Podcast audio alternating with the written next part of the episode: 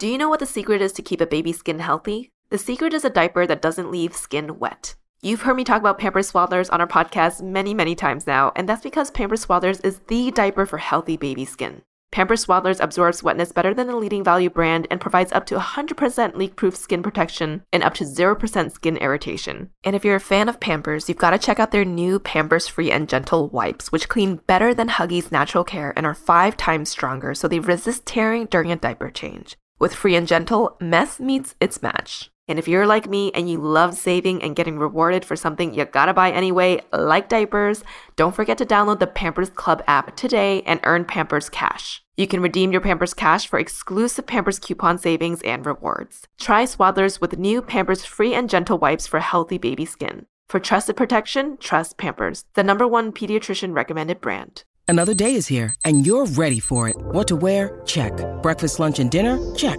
Planning for what's next and how to save for it? That's where Bank of America can help.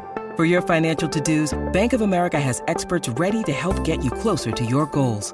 Get started at one of our local financial centers or 24-7 in our mobile banking app. Find a location near you at bankofamerica.com slash talk to us. What would you like the power to do?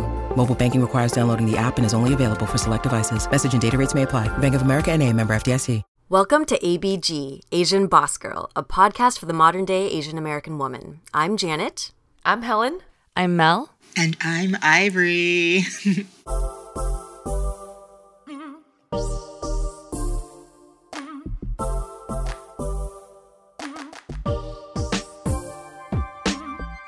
Hello, hello. We are back with another episode and a very special guest to close out Women's History Month. Here at Asian Boss Girl, we are dedicated to supporting the expansion of representation of AAPI voices. This includes expanding beyond our own experiences, in this case, as cisgender women. The timing of this episode is significant because March 31st marks International Transgender Day of Visibility, a global awareness day that celebrates the accomplishments of transgender and gender nonconforming people and sheds awareness on the work still necessary to achieve trans justice. Today's guest is Ivory Aquino, a transgender Filipino American actress known for portraying Cecilia Chung, a transgender activist in the docudrama When We Rise. Ivory is a powerful advocate for trans children and transgender rights. Her story is one of self awareness, conviction, and purpose, and we're so excited to speak with her today. Please welcome Ivory Aquino to the ABG podcast. Hello, hello. And I just want to commend you for when you said my name, you said Aquino. Yes, I feel like a queen, indeed.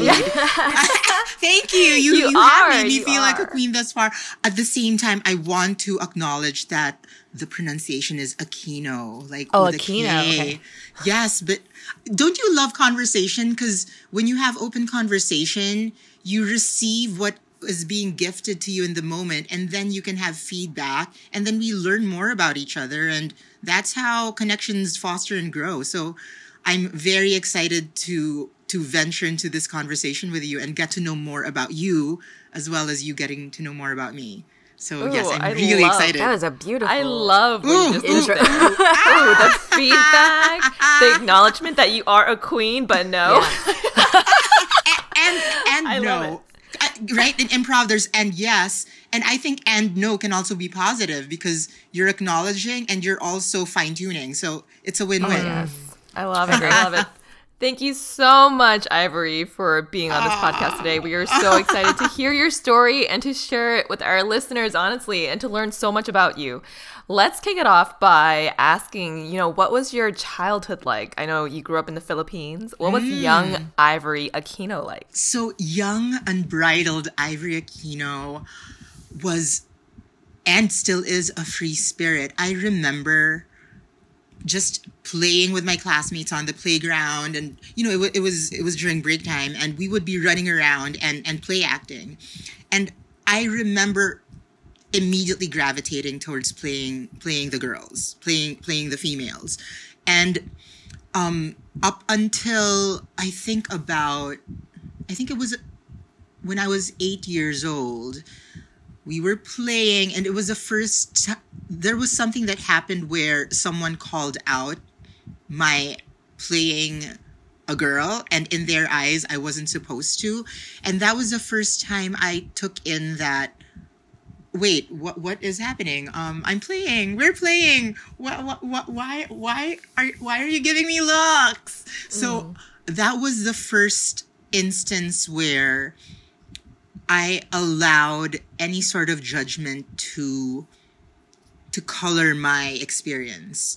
Um, and looking back, I'm glad that happened because you know now in hindsight, when I think of anything that may be deemed negative, it's so satisfying when you've come come out the other side to look back and see that journey and that arc and realize that any sense of self-love we have now is really born from those moments. So I have nothing but appreciation for that for those moments. So whoever teased me back then and bullied me, I have so much love for them because it has really brought me to this place of deep and expanded love for myself and in turn love for my community and my friends and my family and my tribe.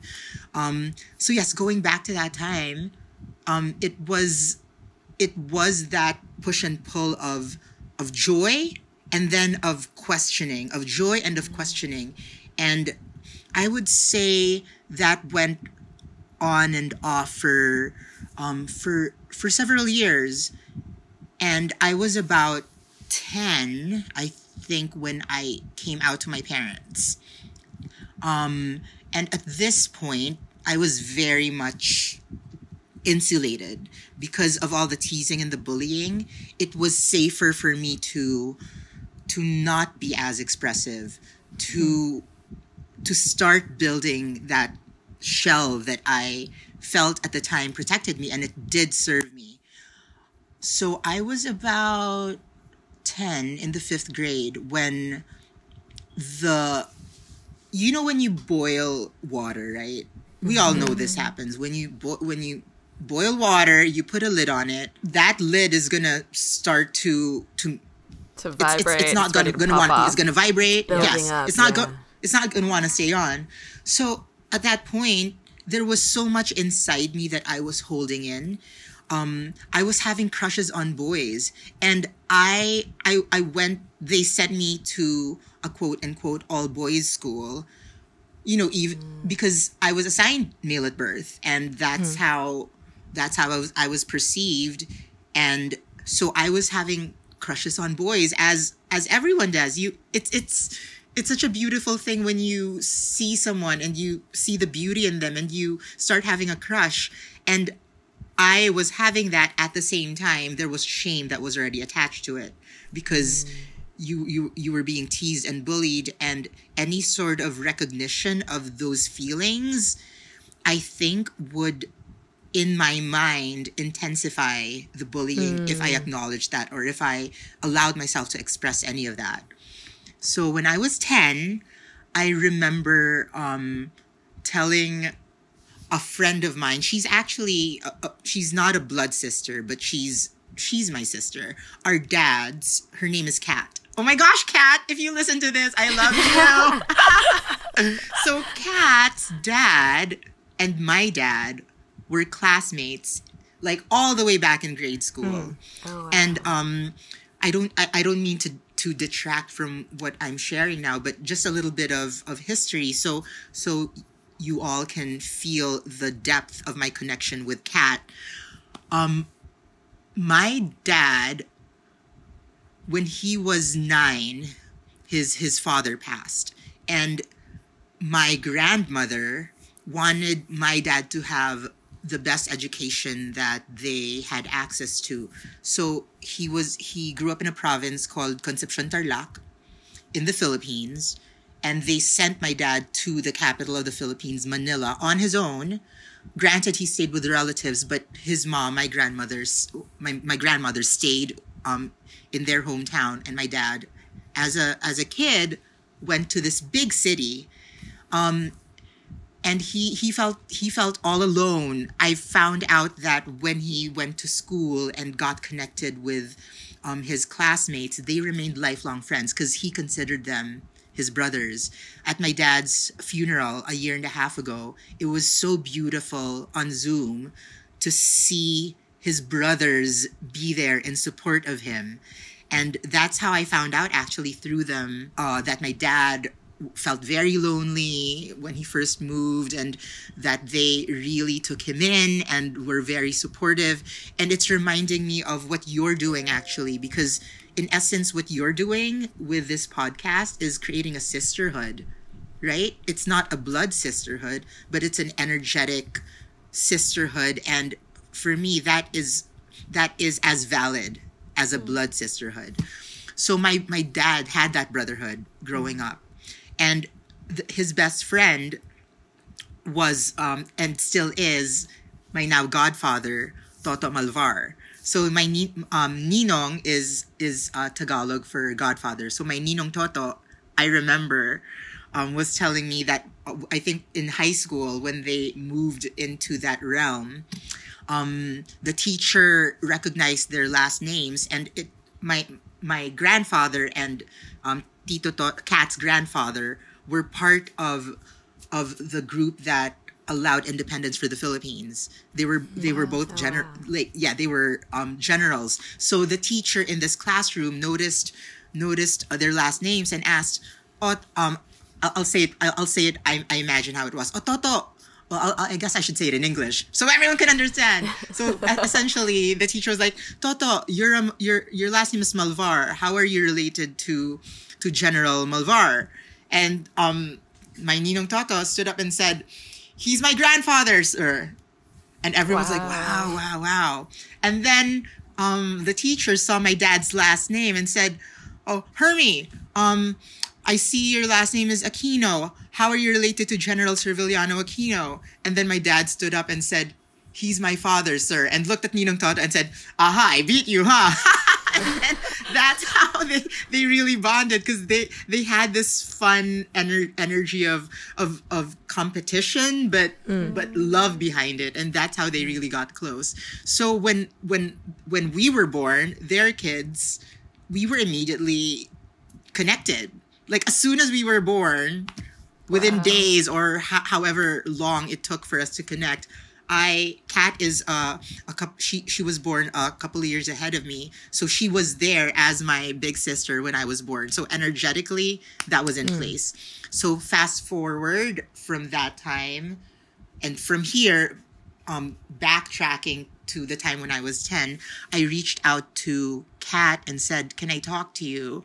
And I opened up with her at the time that I I identified as gay because I didn't have the language to name myself as a transgender woman. I knew that I was attracted to boys, and because at that time I was being, I was labeled as a boy, even though I knew I was a girl. The language that I had was okay, I'm gay. So that's what I mm. shared with Kat. Mm. And mind you, she at this point she's like what twelve? she's like, what do I It's a do A lot to with take this? on for a my 12 year old. gosh. Yes. a lot to take on, a lot to take on.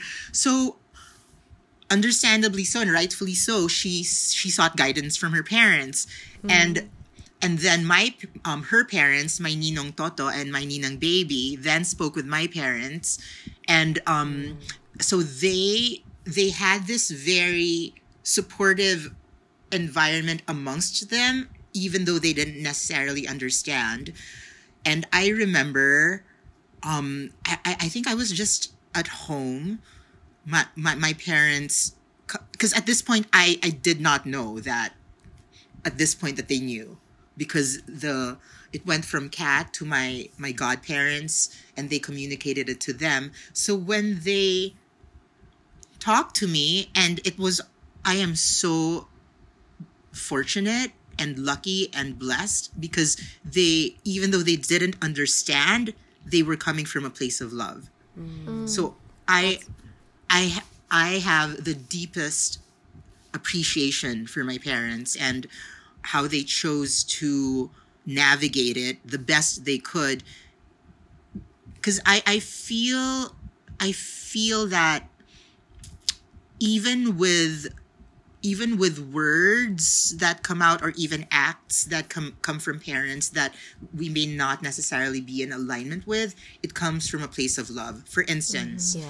um i feel when there's pushback to one's coming out it's because there is the idea that someone who who is gay or who, who's part of the queer community is is in for a life that has persecution that has discrimination mm. and any parent wants their child to have as a, a life that that is free from those things so there was pushback from my parents in the sense that they um, we we went to to counseling together, and mm. there was there was some input from from those sessions for me to at that point not associate with my friends who also who I knew also were were like myself, and and see this ties into a core thing with the queer community, which is not understanding or fear of the unknown. I feel that that ties into that because they had a little bit of the fear of the unknown. Right, they had no experience in in raising a child who was queer. Um, I I was I was I was the eldest, and so what what I was told then, which was to not associate with my queer friends, was the best they could do as we talked about earlier, when you have a pot, when you put the lid back on, that lid is bound to vibrate and, and want to be and, and mm-hmm. what is inside yeah. the pot wants to be freed, right? Mm-hmm. So I gosh, from 10 to it was several years because at 16, yeah, it, it then from 10 to 16, I quote unquote was in the closet. Um, and it was a very lonely place were your parents trying to seek therapy? I, I, think you mentioned it was like therapy, right, with you? Yes. To yes. try and like undo the situation or try to understand further and help you become the individual that you want to be? I would say that they didn't necessarily want to undo the situation. Mm-hmm. Um, from what I recall, the the options that were being presented to me are we want and I'm endeavoring to recall, and I feel that what transpired then was that um, the the therapist was laying out that we want to be sure that you have space on your own to and maybe I'm sugarcoating it. I have no idea. And honestly, for myself, it's irrelevant. But I feel that the sugar-coated version probably was we want you to have space on your own to figure out and know yourself without any influence. Mm-hmm. And you know what? On paper, on paper, that may work. However, we are social beings, and I feel that we gravitate towards people not by accident we gravitate towards people because there is uh, there is something that we see in them that is part of ourselves. So it was no accident that I gravitated towards the other kids who who I knew were queer. And like I said, we didn't have language to identify what our labels were but energetically we we were we were we were the very feminine ones playing in the playground. We we enjoyed expressing ourselves and and and being affectionate with each other as sisters are. So so i knew that this was my tribe back then. And i'm mm. thankful actually that that early on there were there were people in in the, my school envir- environment that i was able to identify as part of my queer mm. community because I've heard stories of of queer kids growing up and feeling alone without a therapist saying that they have to dissociate mm-hmm. disassociate from a group because they did, there were no groups. There wasn't any group that they could feel they were a part of. So, Ivory, I just want to get clarity. You did share yes. that. Um, so, there was a group within your school that um, shared your same, like, um, your same preferences so it was, it was, it sounded like um, that was a beautiful story, by the way. Thank you so much for sharing oh, how you came out. Yes. Um, one thing that stood out to me was the fact that your kind of coming out was not, it wasn't intentional to your parents, right? It was shared with your friend and then suddenly it got passed to your parents. So I'm sure it must have been really challenging to kind of not have um the reason I'm taking time to to reflect is I think part I don't and I don't even know if I should call it a survival mechanism, but I'm noticing part of part of my mechanism, let's just say, is I'm so focused on my present moment and what and what is ahead of me that there are past events that are almost blurred for me. Mm-hmm. And I think I had to do that out of necessity, um, however early on, because you know it, things have been labeled labeled as trauma, and I think my my my natural inclination has has always been to look at a glass half full, at, to look at the, mm. on the bright side. Um, so if I'm gonna endeavor looking back, I, I, I, I think there was an element of me telling Kat, and whether it was, whether it was spoken clearly, maybe it was implied that there was a desire, or maybe there was also an assumption. Now, now I aim not to assume anything because what do we say? Like, what what is it? Like assuming makes an ass out of you and me, right? so I, I don't want to make an ass out of anyone. Um, so whether it was assuming or whether it was implied or whether I was hoping that she would tell my godparents and then would tell my parents because I understood their dynamic. Um, I think once I said that out loud, I knew I knew that it was an inevitability that they would come to me, and that and that that was actually easier it was mm-hmm. easier yeah. for them to come to me. Uh, mm-hmm. I, I love that you're seeing it in such a way. And thank you for so beautifully articulating. I have the same sometimes when I reflect back on certain things in my past where it's sometimes sometimes it's so far away that you're like, I don't really know exactly how it happened, but I know the rough kind of circumstance. And what you described for us, I feel like we can very much sense how there's this, um, like you said, this tension, but at the same time, you were in a community that supported you the best that they could at that time with what they knew. Absolutely. Um, so that's definitely coming through. Yeah. Thank you so much yeah. for sharing that. Absolutely. Aw, you're welcome.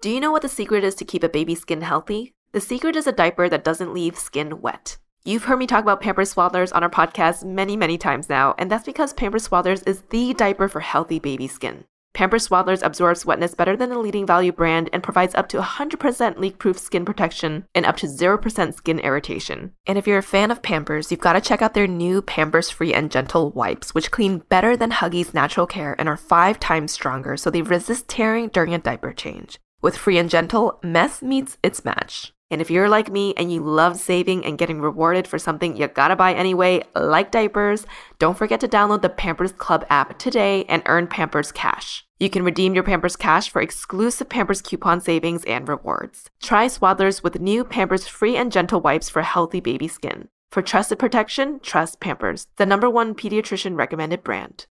When you need mealtime inspiration, it's worth shopping Kroger, where you'll find over 30,000 mouthwatering choices that excite your inner foodie. And no matter what tasty choice you make, you'll enjoy our everyday low prices, plus extra ways to save, like digital coupons worth over $600 each week. You can also save up to $1 off per gallon at the pump with fuel points. More savings and more inspiring flavors make shopping Kroger worth it every time. Kroger, fresh for everyone. Fuel restrictions apply. Look, Bumble knows you're exhausted by dating. All the must not take yourself too seriously and 6 1 since that matters. And what do I even say other than hey? well, that's why they're introducing an all new Bumble with exciting features to make compatibility easier, starting the chat better, and dating safer. They've changed, so you don't have to. Download the new Bumble now.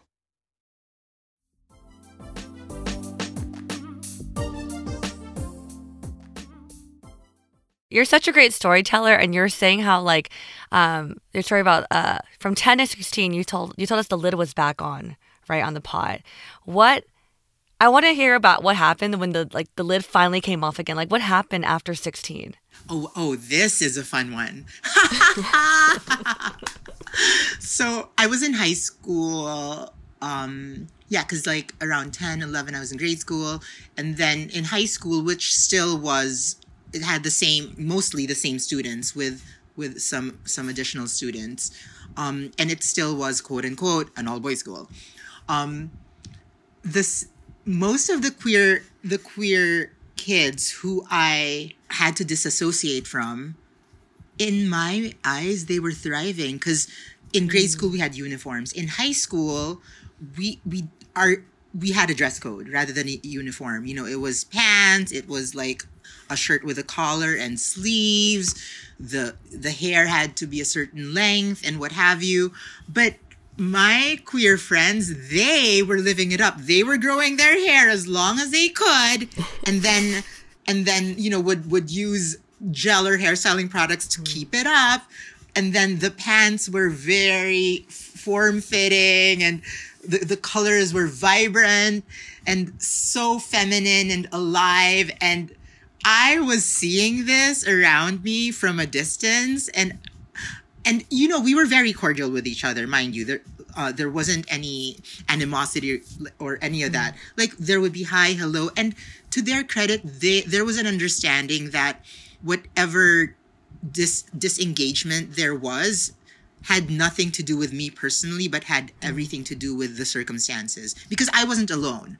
There were there were other girls and and and boys because at this point some of them identify as gay and there's let me count okay in this in my high school in my class there's six there's six or seven i'm trying to remember there's one more How So big was your class? so out of out of about 400 students okay. Wow. yeah so so so there there were there there was a section of of 40 students and there were 10 mm. 10 sections so there was about 400 so out of 400 there's seven. There's seven of us that are trans women and the rest identify as either gay or gender nonconforming.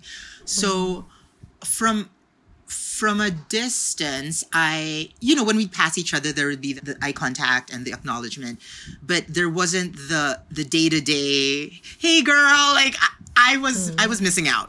I, I i mm-hmm. was missing out for the first um two years of high school and then the summer before junior year i'm oh my gosh everything in me was like i i i can no longer keep the lid on I remember going to the the, the my parents' bathroom because it was more it was just more spacious and there was a beautiful dresser and plucking my eyebrows. That was Oh, you I- didn't I- shave it? That was my first. oh I, moment. pl- I yeah. And wasn't it how did you feel like when you did had that for the first time? Like Oh, when I'm I shaved it, I saw and saw like hair on my skin. I was like, "Oh no, this is terrible! I should have plucked. Never shave." thankful well thankfully the the other the other girls because you know even amongst my queer tribe here who identify as gay or non-conforming we call, we call each other sis sisters girls so amongst the girls i the reason i even knew to do that because they were doing it and i was like mm. oh my gosh i mm. i want that too. So mm-hmm. in the summer i grew my hair out. I think i put highlights in. I got like really form-fitting um, jeans and like a form fitting top. And I remember the first day of junior year, I walk in and the classroom was um normally the classrooms are like level but for some reason the classroom that i was in that year it was stacked. It was like this. It was you enter here right? I mean, let me let me um describe it for for for our listeners. So you enter and then so there's a there's a level there's level concrete that you walk through, but then behind it it's it's like a it's like stared, it's like tiered. So I enter and then there's a middle uh, there's a middle aisle that you walk through to get to the to get to the the seats. So I literally I walk in, I think right before class starts, and I kid you not, as I walk in, I literally hear a collective a collective gasp of shock. and as I'm walking through that that middle aisle to get to the seat in the back, it's like it was this endless it was this endless gasping of Wait, it's because you were dre- like you had because I know I, you had your I- because I presented brows plucked. because I presented very when you presented, differently Yeah. Mm-hmm. yeah, from the last okay. day of second year of, of of sophomore year to the first day of junior oh, year Oh, okay. So right in the And- middle of okay. and that's how I came out as a as a trans woman, as a trans girl. There Mm. and because there was still no language, there was still no language um, back then. But that that was it. That was my that was my coming out as a trans woman at sixteen. It's very visually powerful the way you've described it. Yeah, like there are no that words, was- but you just came like through visual and through how you So change your identity.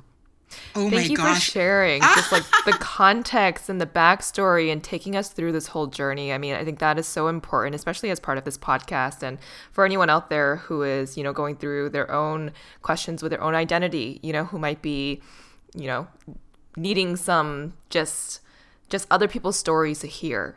Thank you for sharing that. It was very, very powerful. my my pleasure. Thinking back to like young Ivory, was there anything that she needed that could have made things easier for her? Any advice that you would Ooh, could ooh. give to someone who might also be going through something similar? You know what? I want to I want to tie in um what you're asking with my coming out as a trans girl because I I do recognize that when one looks back, right, on the past, what matters really is how you tell that story in the present. Who who knows? I may have walked in and felt so much shame inside. Who knows? That's irrelevant. But as I'm mm-hmm. sitting here, I truly recollect that I walked in with the biggest amount of pride ever in my heart. Mm. And whether whether that it's accurate or not, what matters is that is a story I'm choosing to tell now. Hmm. Because it may very well have there may very well have been shame and there all and they there may very well have been the largest amount of pride. Who mm-hmm. knows? But what I know is this is the story I'm telling.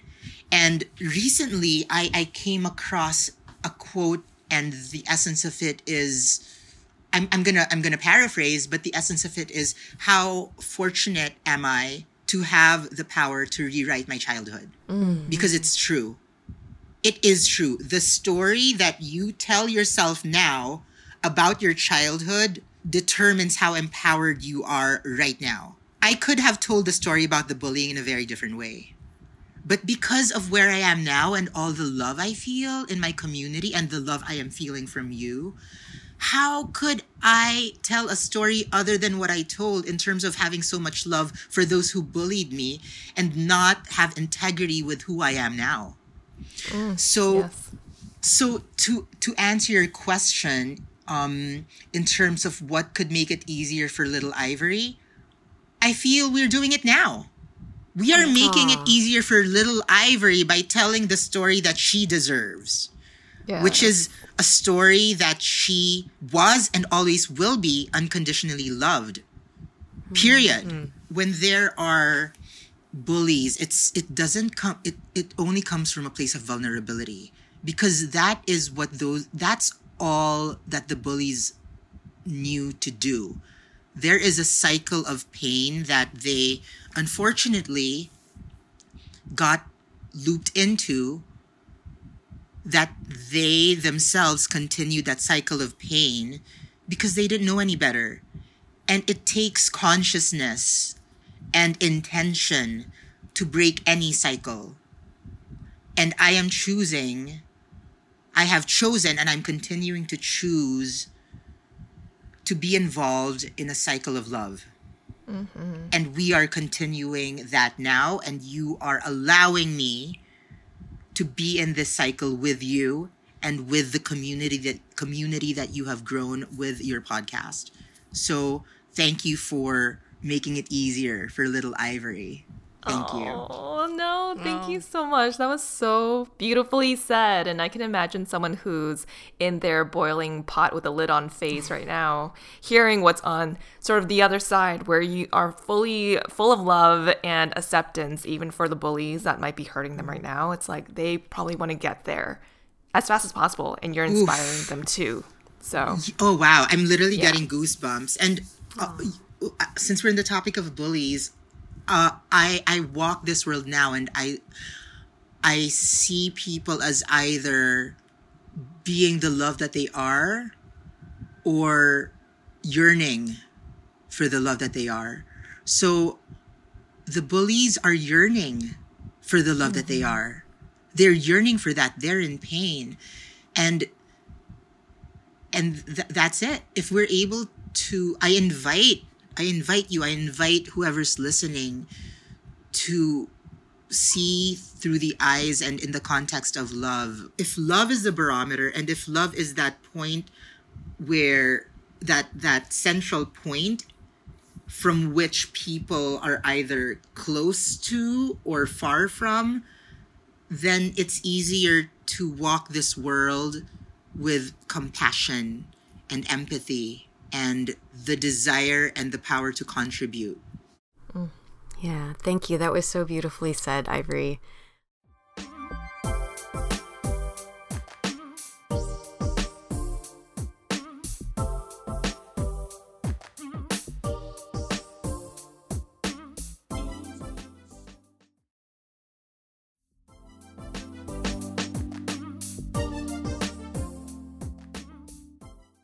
Want to learn more about your acting career. It's like we were reading your bio and it's amazing. You've been in a number of different roles on stage, on television, in film, but there is one particular body of work that we want to talk more about, which yes. won the 2018 GLAAD Award for Outstanding Limited Series and also made People magazine's one to Watch and the Hollywood Reporter's The Next Big Thing features.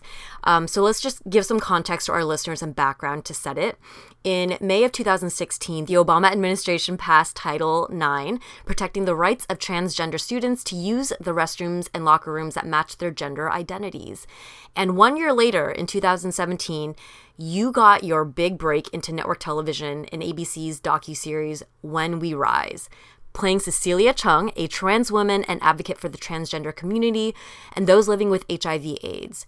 As timing would have it, When We Rise's release coincided with when the Trump administration revoked those protections, and this left, um, you know, a lot of transgender school children very vulnerable. So this role that you played came at a very significant time, and we'd love to hear you tell us a bit about what did it mean to you to portray Cecilia's story as a trans woman at this particular time in history? Ooh, Cecilia. I love Cecilia. Yes, thank you for for allowing me to talk about this journey of my craft of acting. We already had talked earlier when when I was little, actually already role playing back then, right? And then the most precious moments as a child also were were when I was with myself, I would go under a table and play act. And so that was always in my heart. That has always been a passion. And the reason I the reason I moved to New York was to pursue my acting career. I have the most loving, supportive parents. I moved from the Philippines to the United States as an exchange student. So I was very fortunate that my my parents had the means to do that for me. I was an exchange student in high school. I, I did an extra year of high school as an exchange student. Oh my god, and this is I love I love telling cute stories, and this is a very cute story. Um, I went to um, and I promise you, we will get to Cecilia because Cecilia is part of my heart. Um, I, when I was an exchange student at Immaculate Heart Central in Watertown, New York, we th- we were back to uniforms, and I had to wear pants. Right, I had to wear pants and a necktie, and I had to go to the freaking boys' room, boys' restroom because that's how it was. Mm. So I I remember um, I was about to go into the boys' restroom, and I I think the reason I I had the fortitude to to be able to do that while I was in that school is because I was sent to an all boys school growing up. It wasn't um it wasn't jarring for me to be in the same space as boys in a restroom right even um, when i was a junior and a senior in high school i was i was very i was allowing my, my, my femininity to, to express. and I still had to go into the same restrooms as as boys. So and and you know these were these were kids that I grew up with. So there was that comfort level in terms of okay, we're just in the same space. And I realize now, oh my gosh, don't you love these moments when you have realizations that come up in the moment? I realize now that the reason I had fortitude to go into rest into um into a, a boys' restroom when I was an exchange student in high school is because growing up for me, I didn't feel the animosity when I entered that space. Does that make sense? I mm-hmm. think a big part of wanting to be able to go into the restroom um, of the gender that you are and identify with is to be able to just take care of your business and feel comfortable. Mm-hmm. And th- how can you feel comfortable in a comfort room when there is animosity or there there is any sort of antagonistic energy that is that you are feeling towards you, right? Yeah. So I'm a sacred gonna, place, yeah. Yes, it, it, right. it is. You want it. It, it it's a, it's called a comfort room or a restroom, mm-hmm. right?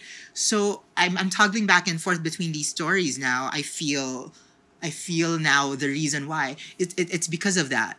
So I walk into this restroom, and then there was a boy there who saw me walk in, and then immediately he looks at me and says, "Oh, the girls' restroom is is next door." And I didn't have any words. All I could do was slowly lift my finger and point to my necktie. And slowly I saw his eyes understand. Slowly he uttered, Oh.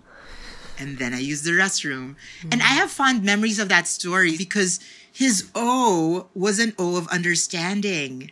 I'm realizing now, and not, not one of animosity. Mm-hmm.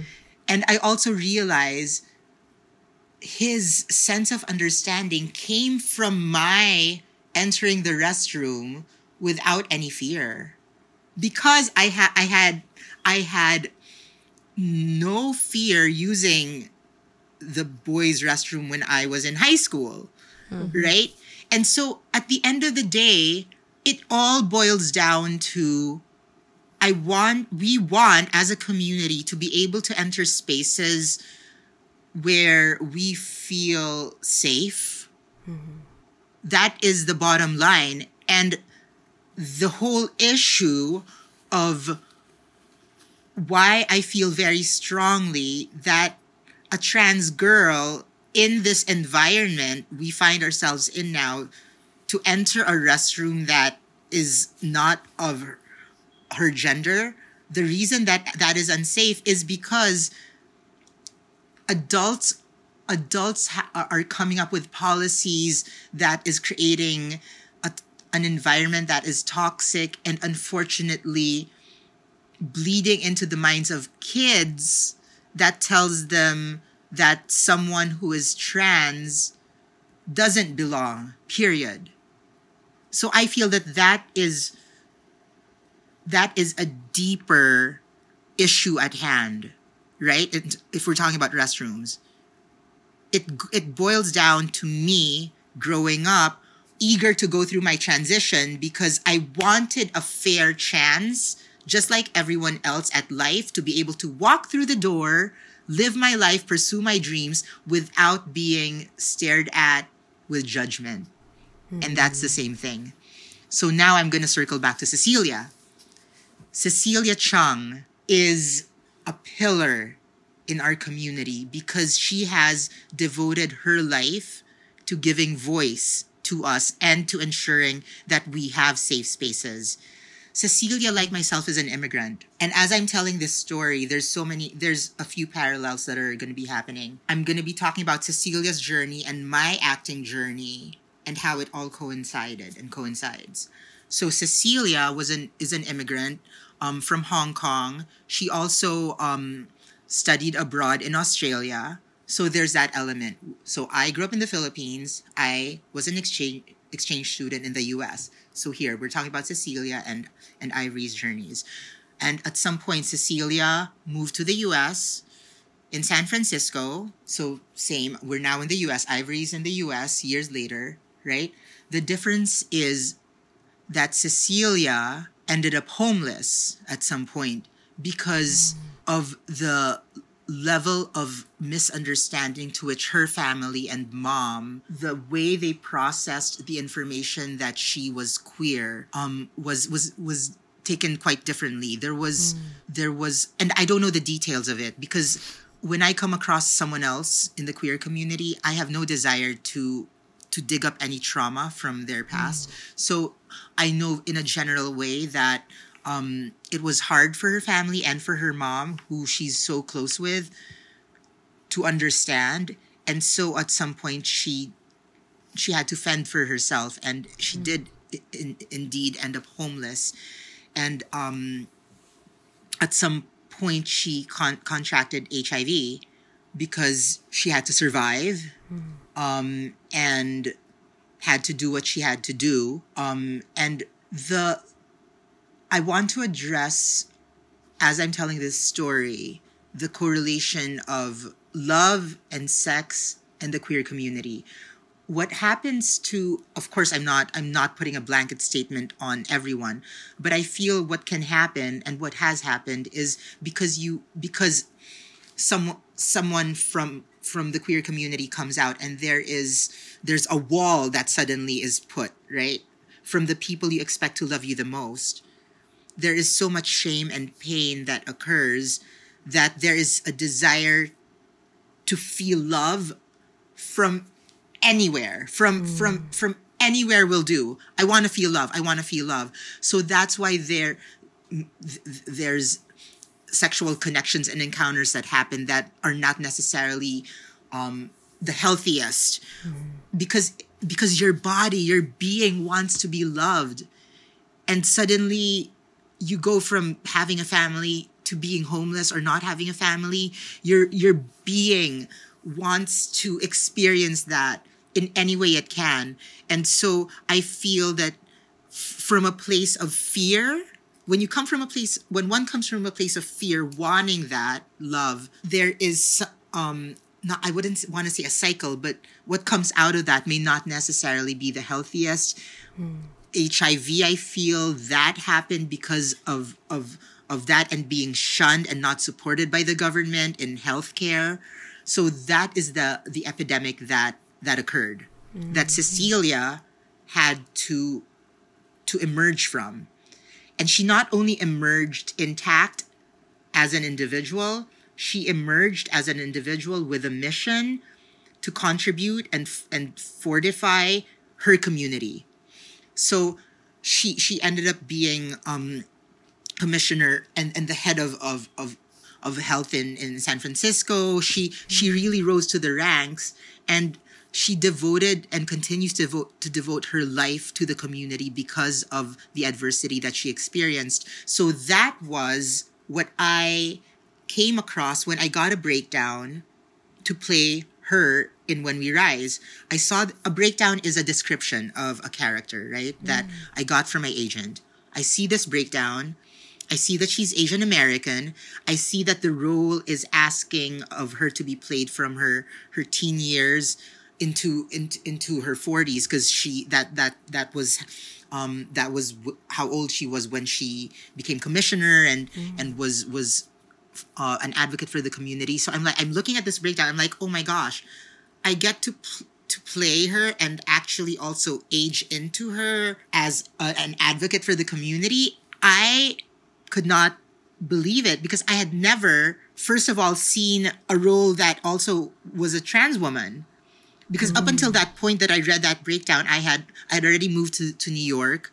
I, I, I was doing theater. I was doing a lot of Shakespeare.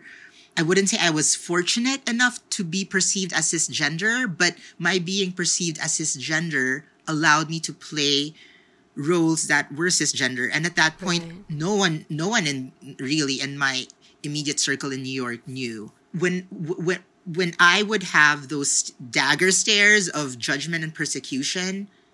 My being wanted to transition and be perceived as cisgender just so I'd have a chance mm. and not be mm. judged when I walked out the door. Yeah. So so that the only reason that even happened is, is because of that. Me personally, however one is viewed is freaking beautiful.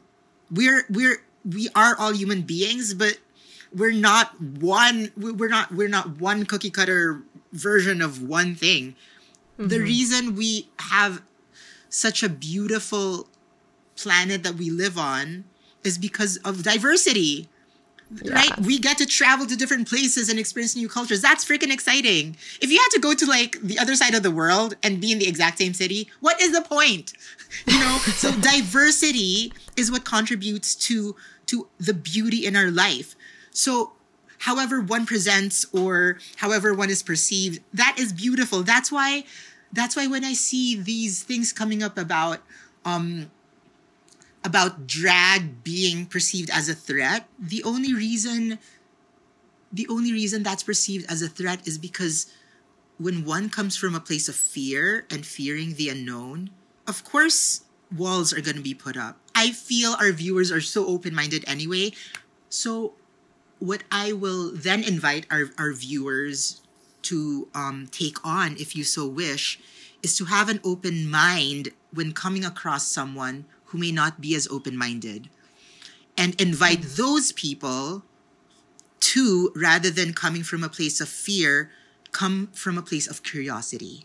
Mm-hmm. Because if there's sure. someone who's closed minded, who comes from a place of curiosity, then they will have that curiosity to ask about someone they may not have encountered, to ask a drag queen about what she's gone through and ha- why she's chosen to express herself in drag. And they will they will, may very well come um, hear that the this glorious beautiful drag queen is expressing herself in drag because she had a dark childhood that was full of judgment as well. And drag allows her to spread joy and and and to to to be colorful and vibrant. You know and then the person who who was close minded can see from a different light and see that, oh my gosh, this person is coming from a place of love. And how can that be a threat? How can that be mm-hmm. a threat to our children? Right? So if there is curiosity rather than fear, which Cecilia had, Cecilia didn't come from a place of fear. She came from a place of love and curiosity about her, her journey she was mm-hmm. curious about her journey in the sense of if I can step into something greater than myself, I am curious what I will see on the other side of that. Mm. And mm. look what she, look at what she has achieved for our community. So I had the opportunity to audition for a role of this magnitude.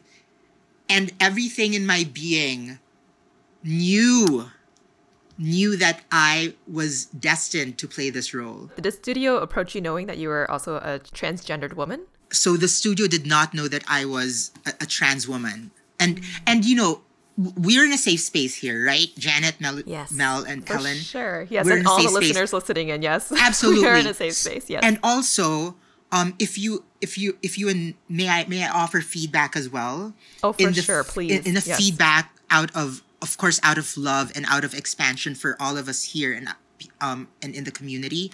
I think I heard I, I heard um, you men- mentioned transgendered woman. Mm-hmm, I just want mm-hmm. to offer clarification that in the community we use we use transgender woman because got it. Yes, because yeah, and I, I'm so happy to see your face right now, viewers. I hope you could see Helen's face because she is receiving my oh, feedback oh, with sure. such I love mean, because it's coming out of, oh, this my... out of curiosity. Yes, I think there it's always a learning experience, and there you and, go. And I'm glad our listeners are hearing what is the correct term to use so that they can use it going forward too. You know, exactly. I think it's very important to have these conversations. Yes. Exactly, and I am so proud of you and thrilled for you that you are in this space of curiosity and love, and knowing that I'm coming from a place of love. Because yes, like um, it, transgendered uh, sometimes has that element of it being put upon but mm-hmm. which it's not right this is who we are so mm-hmm. when, when i say i'm a transgender woman it's who i am mm-hmm. and you know what i want to address something here that i, I don't believe um, we've we've experienced in our conversation but i've experienced in the past couple of weeks when i hear someone say hey guys or hey, hey mm. yeah hey hi guys hey guys I, I understand i understand that it's something that is commonplace and is taken on as addressing the collective. At the same time, and I am so thankful for my trans friend who pointed this out. I was in a space in a room a couple of years ago. We were doing a reading of Chonburi International, um, Chonburi Hotel and International B- Butterfly Club at Williamstown Theater Festival. We were. It, I'm mentioning that play because it's a play by my dear friend Shakina Nayfack. She wrote this play about a community of transgender women. The Chonburi International Hotel and Butterfly Club is about a group of transgender women. So we were in that space doing this reading, and one of the girls, because someone had said, "Hey guys," one of the girls was brave enough to come from a place of love to share with the room that she and there are other um, girls as well who feel excluded with the term hey guys because it's and and the room received it. And we realized oh my goodness just because it's something we've heard our whole lives it doesn't mean that um we should keep doing right? It doesn't mean that it's something we should keep saying or keep doing. And now we have the choice to consciously understand how someone in our community is feeling and be supportive of her by using language that um that aligns with her so now i just say now instead of saying hey guys or hi guys i say hey y'all hi y'all hi everyone hey everyone. Oh my gosh. Honestly, Yeah. that's actually something that I, I think I might have mentioned on this podcast before that that's something I've also been trying not to say. I think it's been so normalized within our just daily dialect where I'm like, well, not everyone is a guy. And when someone calls me, hey guy, I'm like, I'm not a guy. right? So I, I have been saying more like, hey y'all, but I'm like, am I Southern? No, but y'all just comes out more naturally now. So It does, completely, right? Yes, yes. I think that's a very good point to make. Yeah. Um, yeah, just to make people feel more included. Yes, and it's empowering to to learn something and and be conscious about wanting wanting to do something new if you feel that it is in service of the community. And um I'm actually I'm fine with it. Me personally, I'm fine with it. Like if I hear it, I'm cool with it. And then I realized, okay, I'm cool with it and there is something I noticed within myself of a comfort level. If I'm comfortable with it, I can coast through my entire life being comfortable without necessarily making a contribution. So I decided, wait a minute. Yes, I'm comfortable and I, I choose to consciously when I can step out of my comfort level from a place of love, speak out so that someone can consciously make a choice for themselves whether or not they then themselves want to be of service to their community. Um, that was a huge thing for me because once I once I was perceived as cisgender years ago, I must admit I was in a comfort level. I was in my comfort zone. And once I got cast as Cecilia Chung, and to answer your question, the creatives did not know that I was trans. In fact, nor did the casting directors. In fact, I did not hear back a week later after I sent in my tape, and I wrote a note to casting. Thankfully, um, there's this website called Actors Access, and in there, if it's set up a certain way, one can um, write a note that the the casting director is able to see. So I thankfully it was set up in a way that I was able to write to casting, and I a week later, about a week later, I wrote them. I said. Thank you. It I it was um, an honor to be able to audition for Cecilia, and I just want to make sure that you know as well that I am also transgender. I think it was that same afternoon I got a call that I got a call back. And in my head I'm thinking, I wonder if I wonder if that had anything to do with it. So I did the call I did the call back uh, a few days later. I think I think my first initial audition was four scenes. The callback had a fifth scene, an additional scene. I did the callback, and back then you could it was still in person um, with Marci Phillips, an amazing casting director at ABC. Um, and then a few days later, I find out I was up for network approval, and a few days later, I found out I got the role. I found out I got the role in my immigration, uh, in my immigration attorney's office, because at that point I was going from an artist visa, an O1 visa, applying for my green card, and oh my gosh, I'm so happy to share this with you. What is it today? Is today today's Tuesday, right? So last Wednesday, I I went into immigration they got my biometrics, my fingerprints, my signature, and my photograph because I'm now on track to getting my citizenship. Incredible. yes. Amazing. So I'm so excited to share that with you. So yes, and we're talking about like Cecilia being an immigrant. So yes, I'm I'm I'm getting my citizenship, and I think it's gonna happen this year. My friends told me it's happening in record time. Like they said, oh, when we first sent it in, it took us months. I literally got this notice for biometrics like a month after I sent mine in. I sent my my application 2323, February 3rd, 23, 2323. right? That is so, incredible. That, so I'm so yeah, excited. that's so, so cool. It sounds like hearing you play the role of Cecilia was such just a monumental role, not only for the industry and the entertainment space and the need to showcase this person, but also for you as someone who is a transgender woman. What are 100%. what are some roles? Yeah, what are some roles that you're looking forward to playing? Because this sounds Ooh. like the role that would have like is just so perfect for you. What else do you yes. are you looking forward to? And, and and it is perfect indeed because it allowed me to meet Cecilia in person. Mm. Honestly, roles for me or jobs they're amazing to be able to do. At the same time, I see them as vehicles to connect. Hmm. And that was meant for me in order for me to meet Cecilia.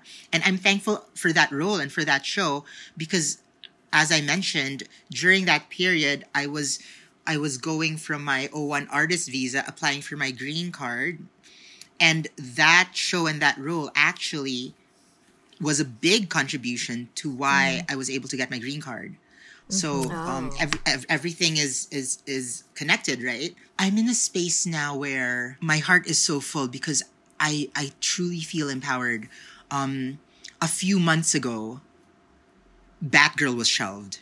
I was cast in Batgirl a few months after my dad and my grandmother passed. This was in in 2021 um, my dad passed July 31st, 2021, and my grandmother passed October of 2021. And then a couple weeks later, uh, I was on set for for a show. That's when I got the call telling me I got cast in Batgirl, and I was crying tears of joy.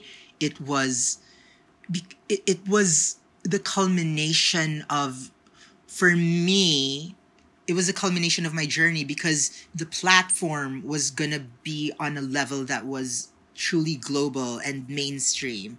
It was it it was a DC film with uh, an Afro Latina Batgirl, and you have a trans her trans woman best friend, right? So it was gonna be on this scale that would reach so many in terms of them seeing how normalized a trans person is how normal a trans person is. So that's what i, I was excited about. And um, this is tied into your question for sure.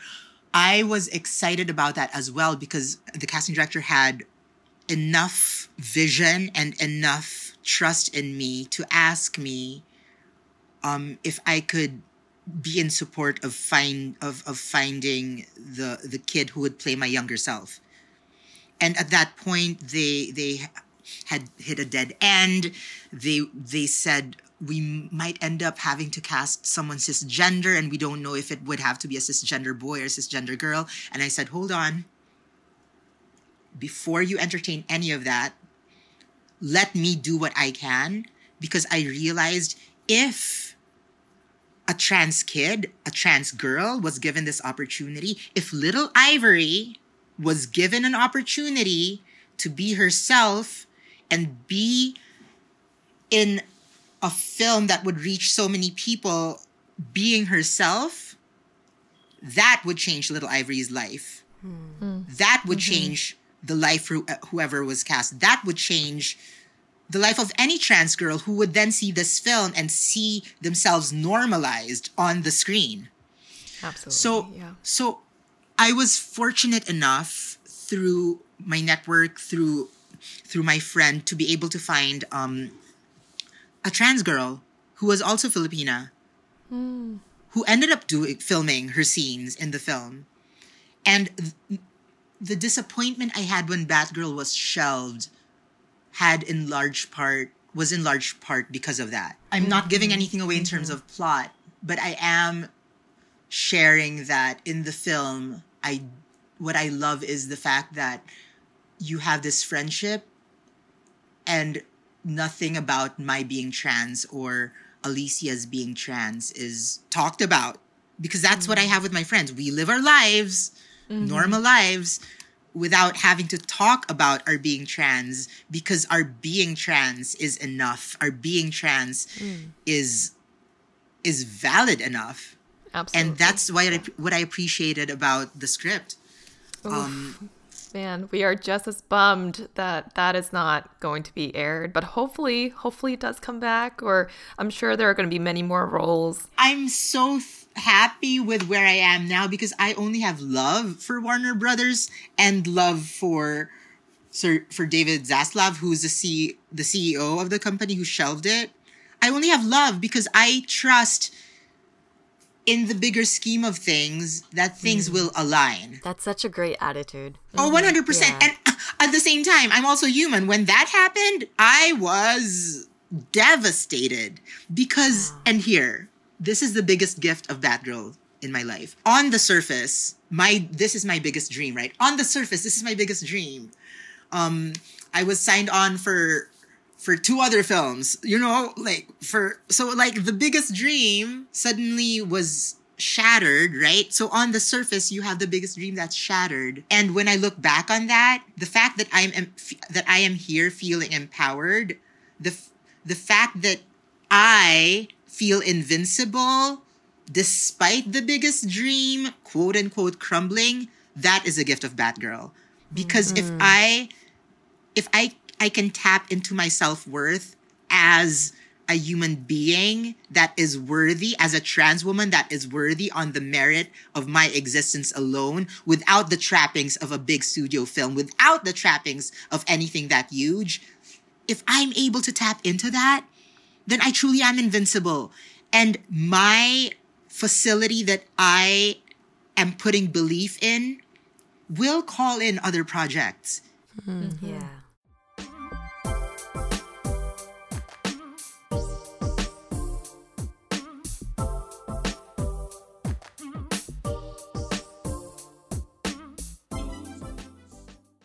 Ivory, you have such a beautiful perspective. Thank you, thank you so much for sharing that story. Um, honestly, we can. It's evidenced by the way that you share how you interpret outcomes and your attitude that um, that your world and all the future projects you're going to do are going to be amazing.